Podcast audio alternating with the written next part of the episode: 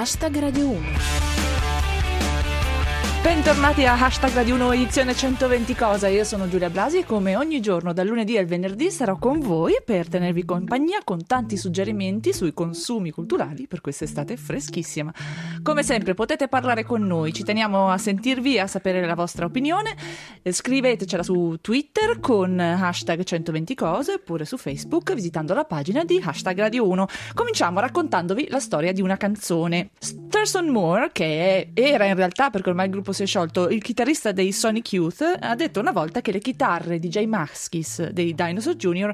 erano così potenti da farti venire il mal di denti, però in senso buono. È ironico in questo senso che eh, Jay Maskis fosse il figlio del dentista di Amherst, che era la sua città natale, e ancora di più che Jay Maskis fosse in origine un batterista e non un chitarrista. I Dinosaur Jr. hanno avuto una carriera molto lunga e anche un po' tormentata, un po' frastagliata, con in mezzo un lungo intervallo in cui Jay Maskis era rimasto praticamente solo senza più i due componenti originali del gruppo che erano Lou Barlow e Murph. Jay Maskis non è proprio noto come una persona particolarmente charliera, anzi è piuttosto timido e taciturno, quindi non molto facile. Per questo si può capire perché il gruppo a un certo punto abbia cominciato a implodere su di lui, ma è stato anche molto bello vederlo poi riunirsi con i suoi compagni qualche anno fa. Il brano che ci andiamo ad ascoltare è del 1994 e si intitola Feel the Pain. Era accompagnato da un video diretto da Spike Jones, che è il regista di Lei, quello in cui il film in cui Joaquin Phoenix si innamorava di, dell'assistente del telefonino, eh, in cui Jay Maskis, appunto in questo video, giocava a golf in giro per la città con risultati piuttosto inquietanti. È una vista che all'epoca era piuttosto insolita e che non si accompagnava benissimo con l'immagine del rocker. Ascoltiamoceli tutti, questi sono i Dinosaur Jr. Feel the Pain.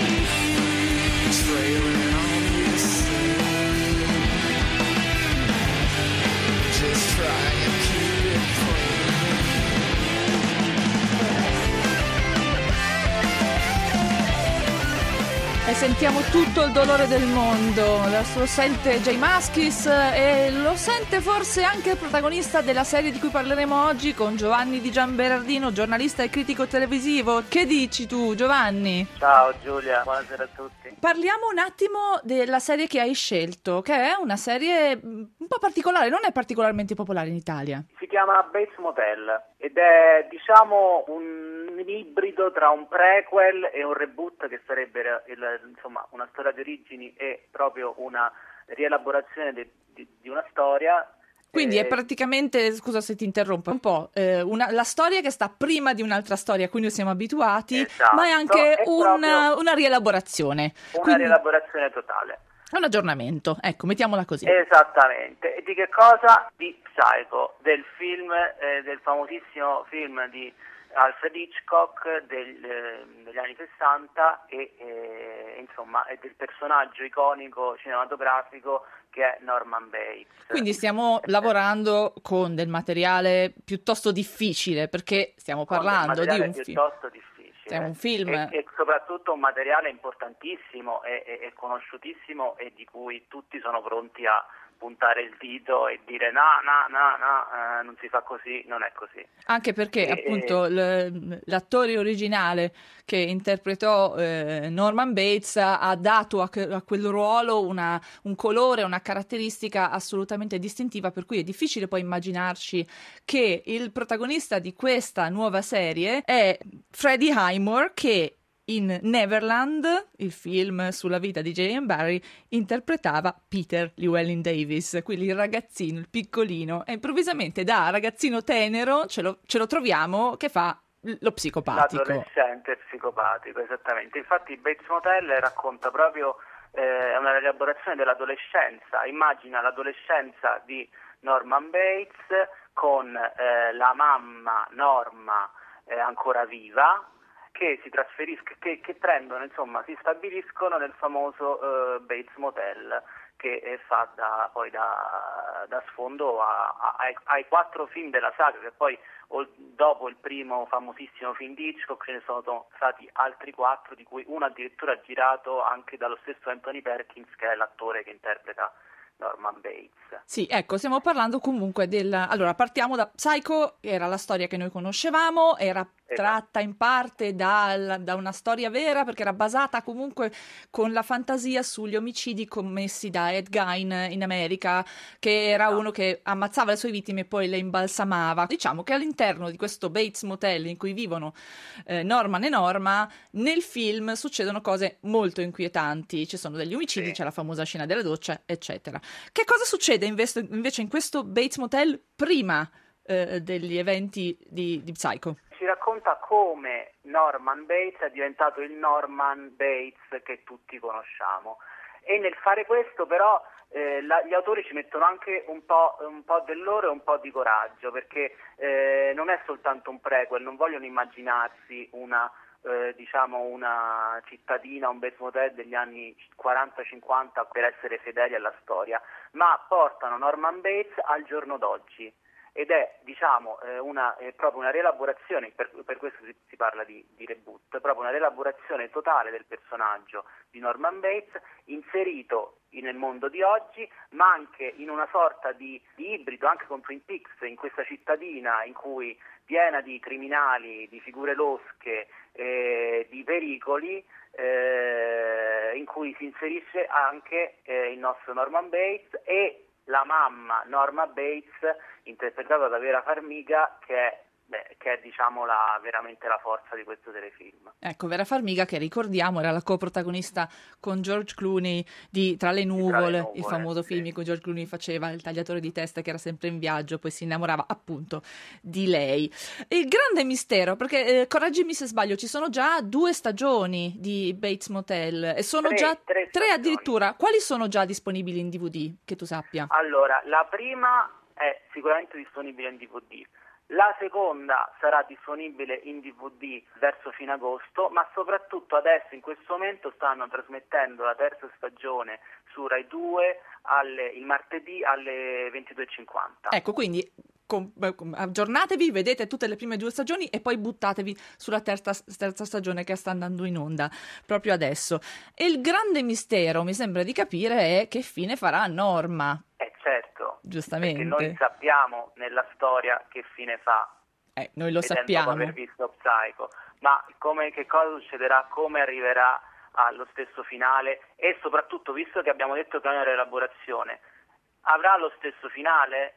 Esatto, noi non lo sappiamo. la stessa cosa? Non lo sappiamo, quindi dobbiamo vedere come va a finire. A chi è adatta questa serie secondo te? Eh, può essere vista anche da qui a chi è un po' spaventino o eh, sì, può essere vista sì, da tutti? Sì, vista, è una serie veramente divertente ed estiva, è proprio un veramente un passatempo divertente. Divertente non è neanche Secondo... fra i primi cinque aggettivi che mi, venivano, mi venivano in mente per una cosa così, tu, tu mi dici che è, è, divert... è divertentissimo. Cioè fa anche ridere addirittura? Fa anche, fa anche ridere, nella... cioè, ci sono questi, il personaggio di Norma è veramente un personaggio carismatico e divertente sopra le righe. È un thriller ma è, riesce anche a essere essere divertente. È un, diciamo, mescola i toni e, e, i generi in maniera intelligente. Molto bene, ringraziamo. È un passatempo, è un passatempo estivo perfetto. Molto bene, ringraziamo Giovanni di Gianberardino che ci ha consigliato per la nostra visione a buffina della settimana Bates Motel, eh, sviluppato e ideato da Carlton Hughes e eh, interpretato da Vera Farmiga e Freddie Highmore. Noi adesso ci sentiamo come al solito un brano e questa è Neca con Book of Job.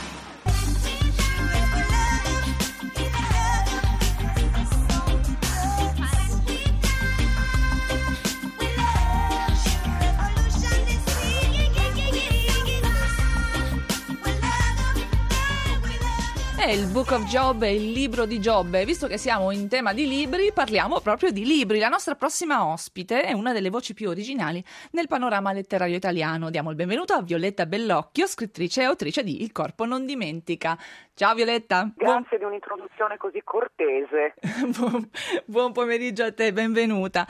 Partiamo subito dal titolo del tuo libro. Allora, Il corpo non dimentica è stato un titolo dato alla fine della scrittura del libro. Come succede spesso, almeno a me, il titolo poi si presenta nel momento in cui hai finito di scrivere una cosa e bene o male stai cercando di capire che cosa hai scritto.